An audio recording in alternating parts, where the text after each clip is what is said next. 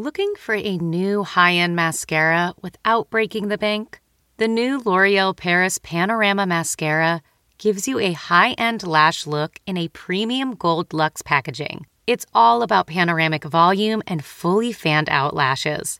With its tapered brush, the new Panorama Mascara catches every single lash, giving you the false lash look without any of the hassle. Say goodbye to clumps and flakes because this mascara is specially formulated to resist them all day with up to 24 hour wear. And the best part, it performs better than Luxe mascaras at only a fraction of the cost. You can buy Panorama Mascara on Amazon today. Achieving a gorgeous grin from home isn't a total mystery with Byte clear aligners. Just don't be surprised if all of your sleuthing friends start asking, What's your secret? Begin by ordering your at home impression kit today for only $14.95. Byte clear aligners are doctor directed and delivered to your door. Treatment costs thousands less than braces. Plus, they offer flexible financing, accept eligible insurance, and you can pay with your HSA FSA. Get 80% off your impression kit when you use code WONDERY at Byte.com. That's B-Y-T-E dot com. Start your confidence journey today with Byte. Prince Harry gets candid about fatherhood, family, and his meeting with the Queen. Oh, it was great. It was, it was just so nice to see her. Prince George and Princess Charlotte make their Easter debut as Harry and Meghan kick off the Invictus Games with a kiss. He's the founder of the Invictus Games and the father to our two little ones, Archie and Lily. Please welcome my incredible husband, Prince Harry, the Duke of Sussex. Plus, Queen Elizabeth celebrates her 96th birthday, and royal author Bethan Holt helps us look back at some of her most iconic fashion moments.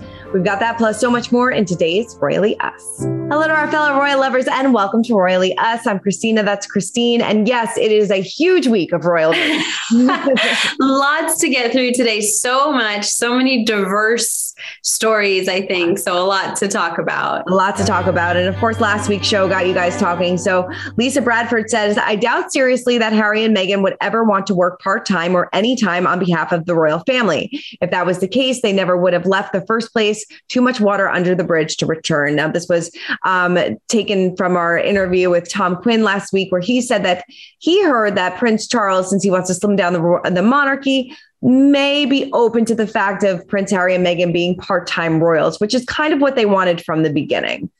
Yeah, it was interesting. You know, we we've sort of been told that the queen didn't want, you know, a half in, half out situation, either they were in or out. And I think the problem that they might find is that if they did, you know, kind of have a part-time role, they would still have to stick to a lot of royal rules, which it seems like they don't really um, like working within those parameters. So I'll be really interested if they do rejoin the royal fold. Mm, definitely. All right. Mark Frew says whether Charles likes it or not, he will have to listen to the people and I don't see the people forgiving Harry and Meghan anytime soon. That's why I can't see Charles allowing them to be part time royals. I think it is wishful thinking at best.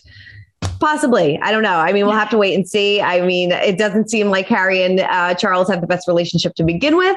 So I don't know. I don't know if either side really wants this. It's really interesting. You know, the royal family, as much as we talk internationally and especially you know in america they really do serve the british people. And i don't think the british people are very fond of harry and meghan after everything that's unraveled. So i don't know that they're really the you know i think that the british people might not feel that they're the best representatives of their country. So eh, that's a very interesting point it is. And then finally, AK says Kate carried Louis to stroke a horse when William was playing polo at the polo match, where she and Meghan did not speak a word while sitting under a tree and everyone was watching their interaction or lack thereof. That was right after Archie's birth. But Kate is definitely not allergic nor afraid of them. It was nice to see Louis so taken up with the horses. Case closed. Thank you, AK. yes, I think I was saying, I was like, I feel like there was some time we saw her with horses. So thank you for remembering when yes. we did not. All right. All right. Let's get to our royal roundup and kick it off with with Prince Harry's candid interview with Hoda Kotb, where he talked about fatherhood, his mission to serve, and whether or not he misses his family. Take a look. But do you miss your brother, your dad? Look, I mean, I'm For me, at the moment, I'm here Yeah. focused on these guys Yeah. and these families and giving everything I can, 120% to them to make sure that they have the experience of a lifetime. Mm-hmm. Yeah. That's my focus here. And then when I leave here, I get back and my focus is my family, who I miss massively. You do, I bet. Definitely interesting that he seemingly dodged the question about Prince William and Prince Charles, but he did talk about he and Meghan's mission to continue to serve despite no longer being working members of the royal family.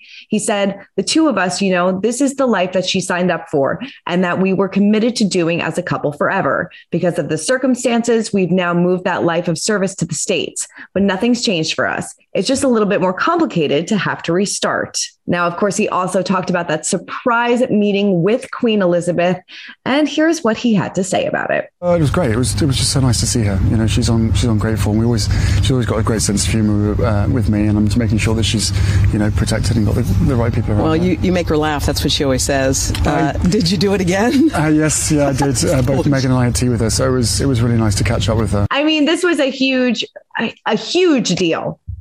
Yeah, I mean, this was something that we always, you know, we've been going back and forth. Will they ever come back? Will they ever see the Queen again? I think it was so important that Harry um, did get to see his grandmother again and spend some time with her. And maybe they did work through or talk through some issues. Um, I imagine it was quite a formal m- meeting. You know, I don't think it was as casual or comfortable as, you know, some you know a normal person visiting their grandmother for sure um, but i am so glad that they got together and you know we'll see what what comes from from this you know Definitely. Hopefully, hopefully this is a step in the right direction, uh, a step into healing and things like that. But to break this meeting down even further about maybe who played Peacemaker, um, why they didn't see Prince William, um, to help us do that is royal expert Jonathan Sacerdoti. So take a look at this. There was a huge, huge story that happened this week. Prince Harry had a secret meeting with the Queen along with Meghan, the first time that she has been back in the UK since they left the royal family. So was this a totally impromptu meeting or was this planned for uh, for a little while? Well, it's hard to know. Uh, Certainly, I don't think it's an easy thing for the Queen to arrange meetings at all at the moment, maybe even with family. Uh, since she was ill with COVID and before that was taken into hospital last October, we've seen a lot less of her.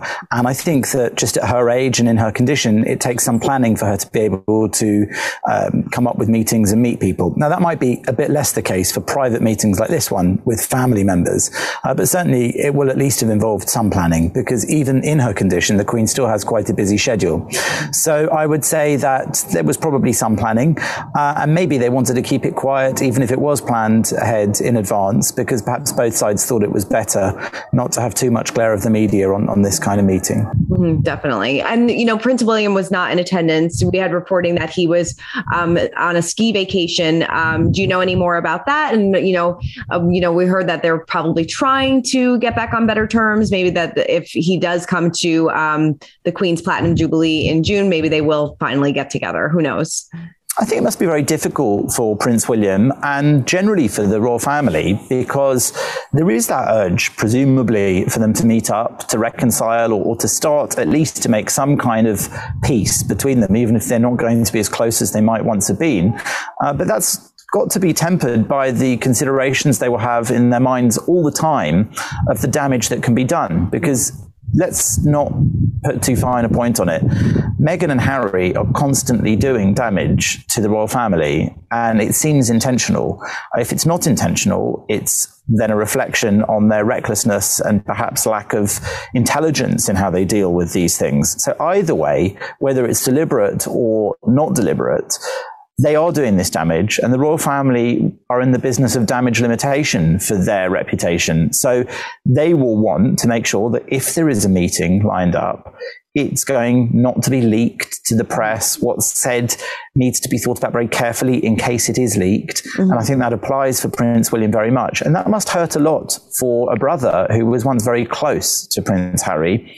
I think it must be very difficult on a personal level to feel that you want to make some sort of peace, yet you're worried about how you can do it, whether every overture you make will be reported, twisted, leaked, talked about in a way that isn't really helpful either for you or for rebuilding that relationship. Definitely. You know, Harry has been spending some time, or at least he did spend some time with Princess Eugenie. She came to visit him um, in February. They went out to dinner together. They went to the Super Bowl. Do you think that she may have encouraged him to make this meeting happen? So that's what's been said. They say that Princess Eugenie is a peacemaker or, or a go between, a, a, middleman of some sort, however we put it. Uh, she's obviously maintained these good relations with Harry and Meghan, visiting mm-hmm. them in California when she was out there and publicly being seen with them. But she's also said to be close to the Queen as well. And that would put her in a perfect position to broker that sort of meeting. Um, and whether there was a power play as well in place when the Queen then said, you have to meet your father, Prince Charles, as well if you want to meet me, which is what's been reported and rumored, uh, or not. Eugenie may have been the person uh, to suggest the meeting either way or to try and help arrange it, make the contact. Though, of course, the royal family don't have any trouble making contact if they want to with Harry. I don't think we're at the stage where not answering the phone to them or anything like that. Though there was that allegation from him that Prince Charles stopped really answering him at one point. Right.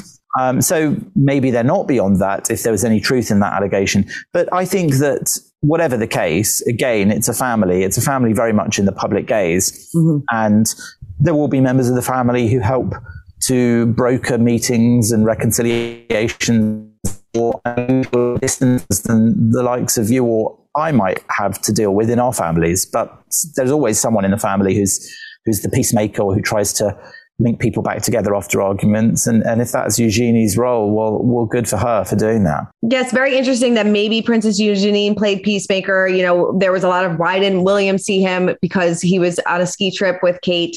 That's what um you, you know we're reporting. So I don't know. Uh, a lot. It's a great first step. Hopefully. Definitely. You know, I think it, it does feel like this was sort of tacked on to the beginning of their mm-hmm. Invictus trip. So I don't know that they, re- you know, everyone probably already had plans before this mm-hmm. decision was made. So I wouldn't really read too much into who saw who and who missed out. Mm-hmm. No, I, I, totally agree with you. It seemed like this was a last minute impromptu meeting. And um, yeah, we'll see. Maybe they'll be back in June. We'll have to see.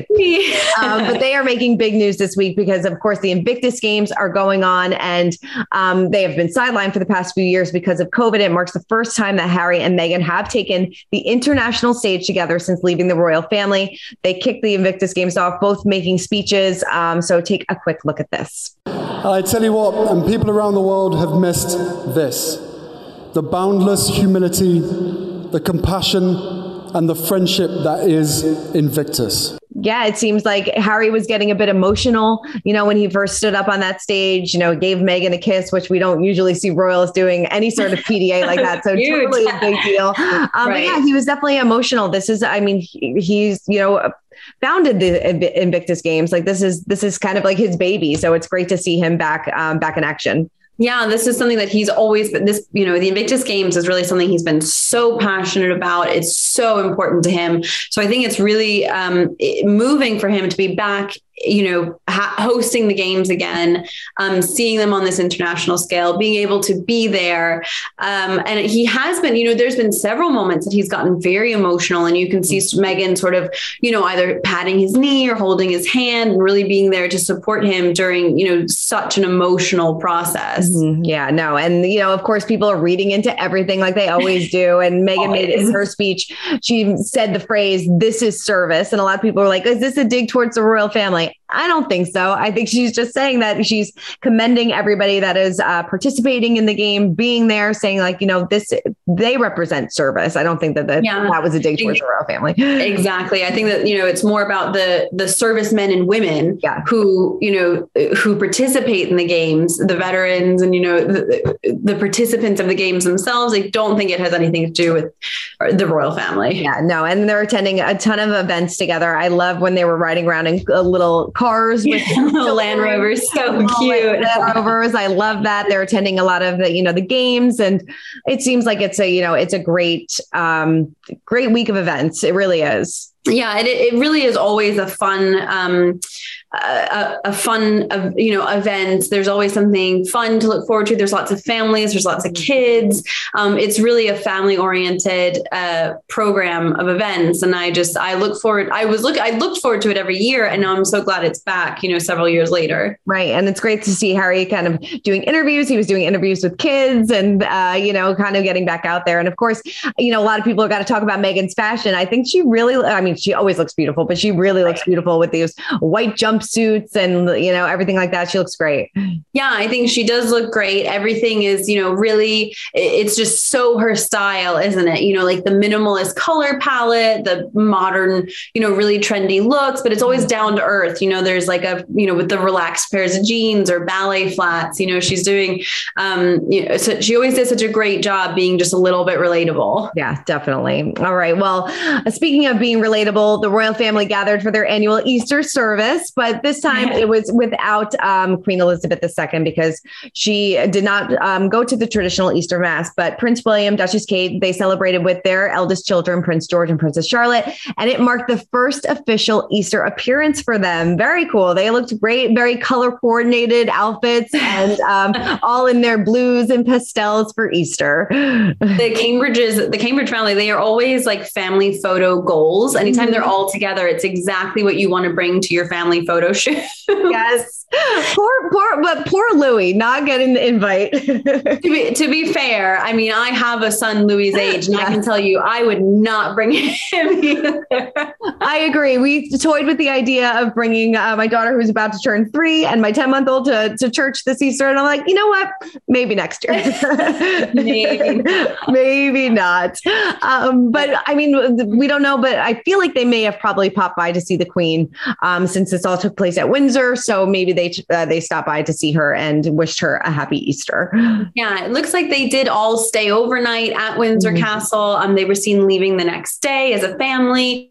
So I'm sure they did get to spend some time with her. You know, I wonder if there's not a big Easter Sunday dinner afterwards. Imagine the Easter egg hunt at Windsor Castle, though, for all the kids, because all the kids were there. It must have been so much fun. And what do they put in those Easter baskets? I would love to know. I mean, what do you get the royal family? I love it. Um, but notice noticeably absent were Prince Charles and Duchess Camilla, but they don't usually spend the Easter holiday with the royal family, correct?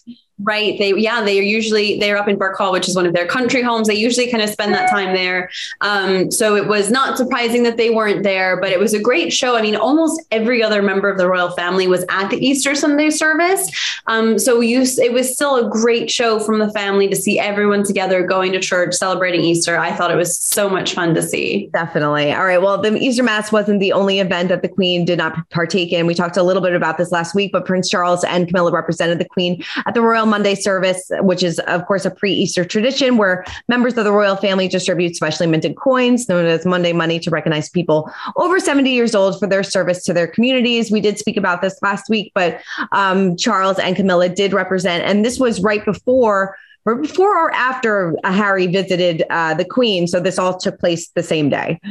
Right. I think this was also right before Charles and Camilla um, left for their country home. And it mm-hmm. was, it is such an iconic event for the Queen every year. So I think it was really meaningful that it was Prince Charles, you know, um, handing out the Maundy money and sort of meeting with those people this year. We're definitely seeing a shift in, you know, the sovereign. And although I don't think we'll see a dramatic shift, we're just sort of mm-hmm. seeing inklings of what the future might look like. And this was one of those times. Definitely. No, you're so true. I'm so, so right. I mean, the Queen has been doing doing a lot more virtual appearances. I mean, she is, she's celebrating 96, uh, she's going to be 96 yes. or, you know, so it's, you know, the fact that she is still doing all these virtual meetings, it's pretty incredible. I mean, it really is. Right. I mean, you know, she really has earned the downtime. Yes, seriously, take a break. Right. me tired. Um, all right. Well, now it is time to spill the royal tea. And this is interesting. Uh, Angela Kelly, who is one of the Queen's most trusted aides, personal stylist, dressmaker, she kind of does it all. Um, she updated her book, The Other Side of the Coin, The Queen, the Dresser, and the Wardrobe, to include reflections on the Queen's life amid the coronavirus pandemic. Um, she also updated about, you know, about how the Queen was feeling or how she acted right after Prince Philip's um, funeral, as we know that she was, you know, had to sit alone because of COVID, and it was. Um, it was it was a hard thing to see, and I'm it sure it was so, a hard thing for her to go through. To watch. Yeah, yeah I think all of us collectively, our hearts just went out to her because she is such a grandmotherly figure to a lot of people. And just, it was so hard to see her sitting alone. Um, but Angela Kelly does say, you know, Angela Kelly is probably one of the women closest to the queen in the whole world. And after the funeral, she said that she sort of, she, um, you know, removed the queen's coat and her hat, and the queen just silently went into her sitting room, shut the door, and had, you know, some quiet time to herself. And it just, it makes me emotional thinking about about it, just imagining that it's just heartbreaking. It really is. It, it really is. I, I, I couldn't imagine, you know, being spending your pretty much your entire life with somebody and then, you know, that shifts and that changes and you got to kind of learn to live without it. It's got to be oh. pretty, pretty emotional. It is yeah. very emotional. I mean, but she also had uh, some fun updates as well. Um, this is yeah. a shift. She talked about cutting Queen Elizabeth's hair because, you know, you couldn't have a lot of people around. You had to stay with like your small circle. And mm-hmm. Was now um, a hairdresser as well. Chief hair cutter. I love that story. Yeah. So I guess they kept a really close bubble around the queen to protect her and keep her healthy. Angela Kelly was one of those people, but the hairdresser was not. So Angela Kelly was responsible for cutting the queen's hair and sort of keeping her hair trimmed. And she said that it was terrifying, which I imagine it was. I mean, just I can't imagine. That's not a, a, job where you can kind of, you know, oops, I made a mistake. Right? no, you have to. I'd be like shaking and sweating, right. which I'm sure she probably was. But um, she looked great through all of her zooms over yeah. COVID. So Angela did a good job. I wonder if that's now another full time job that she has. Right. Would love to know. um, this is interesting. So Prince Charles may choose to drop his name when he becomes king, instead opting for one of his middle names. Now, according to royal protocol, monarchs are allowed to choose any of their middle names as their royal moniker. The queen's eldest son has three middle names: Philip, Arthur, or George. So he could pick one of these for his reigning name. I wonder if he will actually do this. I mean, he's so known as Prince Charles. I I, I right. wonder if he would kind of do it, but it has been done before. Right, yeah, definitely. You know, um, the Queen's own father changed his name. He became King George the Sixth after his father, um, although he was um, Prince Albert. You know, his whole life growing up, and even his brother was called David, and decided to have the. You know, he became King Edward the Seventh. Um, and so it's definitely been done before. It's very commonplace. Um, but I think the Queen, Queen Elizabeth said, well, this is my name. Mm-hmm. And I think that Prince Charles kind of has that practicality, especially as he is as old as he is. He's probably going to say, you know, this is my name. It's been my name for the last 70 plus years. Mm-hmm. Um, but it, at its heart, the practice is done because they're really taking on a new role, almost becoming a new person as the sovereign. Um, so historically, it's very interesting, but I don't think we'll see Charles, you know, taking that on. Yeah, I don't think so either. But interesting that that's right. interesting that it could happen. Who knows? Yes, very. All right. Well, now it is time to break down the royal rules. And as Queen Elizabeth celebrates her 96th birthday, we decided to take a look back at some of her most iconic looks with Bethan Holt. She's the author of the brand new book, The Queen 70 Years of Majestic Style. Take a look. Um, I know this is going to be hard, but how would you describe her style? Is, are there sort of key points or key, you know, habits that she's kept the whole time? mm-hmm.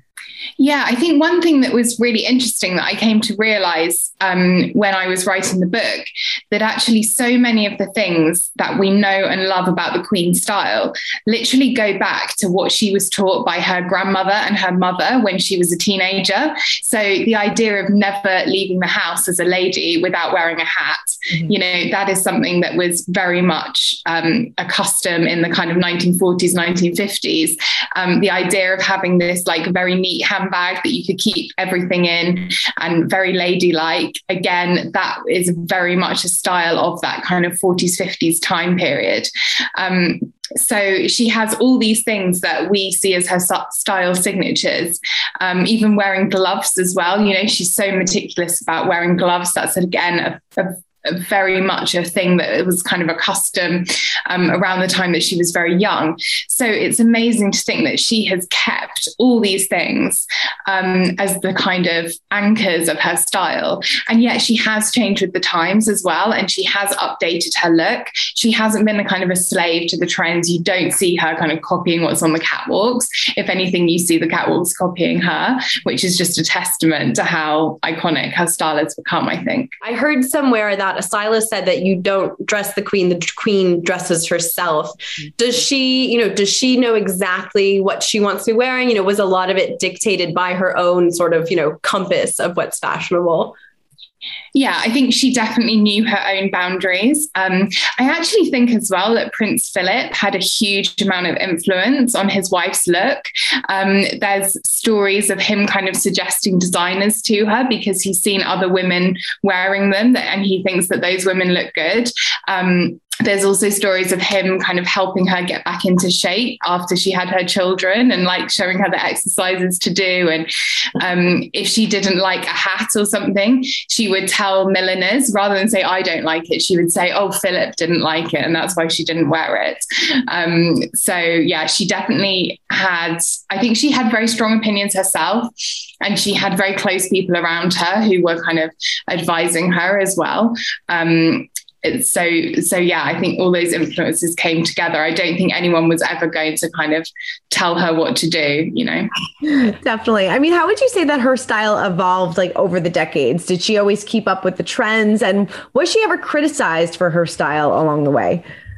Yeah so I think this is really clever. And actually, so many of us women can kind of learn a lesson from the Queen on this because she doesn't kind of go into every trend, you know, and like fully adopt it. But actually, when she was younger in the 1950s, all those beautiful kind of knit waist, big skirted dresses, she was a real kind of um, poster woman for that. And now, even if you think back to the 1950s, she is like quintessential quintessential the 1950s look. It's so romantic. Um, her look really then changed in the 60s, as all women's fashion did. You know, it got a lot more simple, a lot bolder. The shirt, the skirts got a little bit shorter. Hers never went that short. The mini skirt trend. Um, but you know, she definitely kind of moved with the times. And you know, when women started wearing more trousers, she did a little bit of that as well, more in her personal life than kind of um, out and about as the queen. Well, come June, all eyes are going to be on her for the Platinum Jubilee. I mean, do you have any predictions of what color she might wear? Um, you know, any predictions on that? Because, like I said, all eyes are going to be on her. well, platinum. um, yeah. So uh, but I also just think that we will see her wearing really something very unexpected. Mm. Um, I think that is what her dresser Angela Kelly is so good at now is creating these surprises. You know, I remember her 90th birthday when she was wearing this lime green outfit. You know, you would never have expected that, um, but you know the pictures just went viral because she just she looked incredible and only the queen could get away with that. Mm-hmm. they've been using a lot of purple as the kind of colors of this um, uh, jubilee as well. So i think we could definitely see some of that. But it will definitely be a look that has a lot of thought that's gone into it a lot of symbolism and is um, something that only the queen could wear I love the the bright neons that she's really embraced in her older age. I think when she was younger, she wore bright colors, but not as bright as, like you said, that electric green. Um, why do you think she's really turned to those really electric neon colors? Well, I think she's just really, you know, hitting home the message that, you know, she is a unique woman in a unique position. She even more unique now because she has been in that position for such a long time. She's got into her 90s doing this. And I think she's really unafraid to be, um, you know, taking a real, um, uh, to, to be, you know, taking really bold decisions with what she's wearing. Um, and, and I think that just shows it. You know, she stood out from the crowd like nothing else. Um, and, you know, the Queen really has, you know, every kind of right to do that. Um, and I think it also is a really nice message about about women and you know there's there's so often been this idea that as women get older that we should be hidden away or you know that we're not worth like looking at anymore. But you know she's only become more and more iconic as she's got older which i think is an amazing message for for all women really and one for us all to kind of be inspired by. What do you think has been her biggest fashion statement Oh my gosh. Um, um, yeah, there have been, I mean, I do think to go back to that 90th birthday one again, not to sound like a broken record, there was also another bright green outfit um, around the same time as that, as that, which I thought was really poignant. It was on the one year anniversary of um, the Grenfell Tower disaster, which was um, in the UK. There was this really terrible fire um, where many people were killed um, in London. And on the one year anniversary of that happening, she wore um, a green outfit. And green had become the kind of color of the survivors and of the campaign around that. And I thought that was a really beautiful gesture from her of kind of showing her support for that um, for that moment, and you know, showing that she was kind of thinking of those people in that moment. Um, so I think it can be a very um, a very touching thing as well that the way that she that she uses color. Mm. Um, but even going back um, to the kind of statement looks that she wore in the 1950s. There was this amazing kind of black and white tuxedo dress that everyone kind of ran to copy the next day because they just loved it so much. So, you know, we might not remember some of those fashion statements, but um, they they are truly amazing as well. Yeah. And then before we wrap up, I mean, how would you say the Queen has influenced style from a newer generation of royals? And do you consider the Queen a fashion icon? Um, okay, so for the new generation, I think they're very conscious of the Queen's legacy. And I think actually so many of the things that we see the Duchess of Cambridge doing today are things that she's learnt from the Queen, you know, um, the way of using colour, of using different symbols to send messages um, I think a lot of um, Kate's love of skirts as well came from the Queen because famously, uh, apparently, the Queen isn't keen on um, women wearing trousers so much. Obviously, Kate has kind of um, veered away from that more recently, um, but I, I, think she'll have taken a lot of tips from the Queen. So for sure, she will have um, yeah been inspired by her. And and absolutely i think the queen is a fashion icon. I think you know she may not be wearing um you know designer looks the whole time but actually what she is is an example of someone who has crafted a look that is entirely her own. You can recognize her from a mile off. You know she doesn't look like anyone else. She does her own thing. She sticks to it and she looks amazing while she's doing it. And that is definitely the the definition of a fashion icon. So yeah, she gets my vote. Ours too. Well, Bethan, thank you so much. We really appreciate you taking the time and make sure everybody get the Queen 70 Years of Majestic Style. It is a great read and uh, it's absolutely beautiful. So thank you so much. Thank you so much for having me such a great book. You guys should definitely pick it up if you haven't already. It is on sale right now. Um, it's a, not only uh, interesting, but it's beautiful to look at as well. yeah, it's beautiful. It's a, such a lovely, um, lovely book, and I love books like that for sort of your coffee table. And yes, always fun to look through. Definitely. All right. Well, now it is time to check in on our pint-sized palace. And Prince Harry made some mentions of his kids, Archie and Lily, during his Invictus speech. He said that he wants his kids to grow up in a better world, to grow up in a fairer world, a safer world, and a more equal world. And he also gave a little insight into what Archie wants to do when he grows up. Take a look. When I talk to my son Archie about what he wants to be when he grows up, some days it's an astronaut, other days it's a pilot, a helicopter pilot, obviously, or Kwazii from Octonauts. If you're laughing, then you've seen it. But what I remind him is that no matter what you want to be when you grow up, it's your character that matters most like most uh, three year olds, always changing their minds. right. it sounds familiar. Yes. Yeah, it's, it's, like Louis being, you know, a little bit crazy. We all, we, we it's so relatable. so relatable. But yeah, I love, you know, we always say this on these royal tours or these royal events, we always get a little insight into what the home life is like. And, you know, it turns out, you know, they're just like us. They're real people just like us. Especially with the kids. It's nice to know that even princes and princesses. yes, exactly. Princes and princesses princesses wants to be astronauts, doctors, just like the rest of us. Yeah. Um, but I love it. Lots, um, lots of great Invictus content and a lot of, uh, it's nice to see Harry and Meghan kind of out and about again. It is. It's really nice to see them, you know, doing important work again. Definitely. Well, Christine, thank you so much for running down all things Royals with me as always. Thank you so much. Another busy but fun week. Very, very busy. All right, guys, keep commenting, keep subscribing, and we will see you all next week. Bye.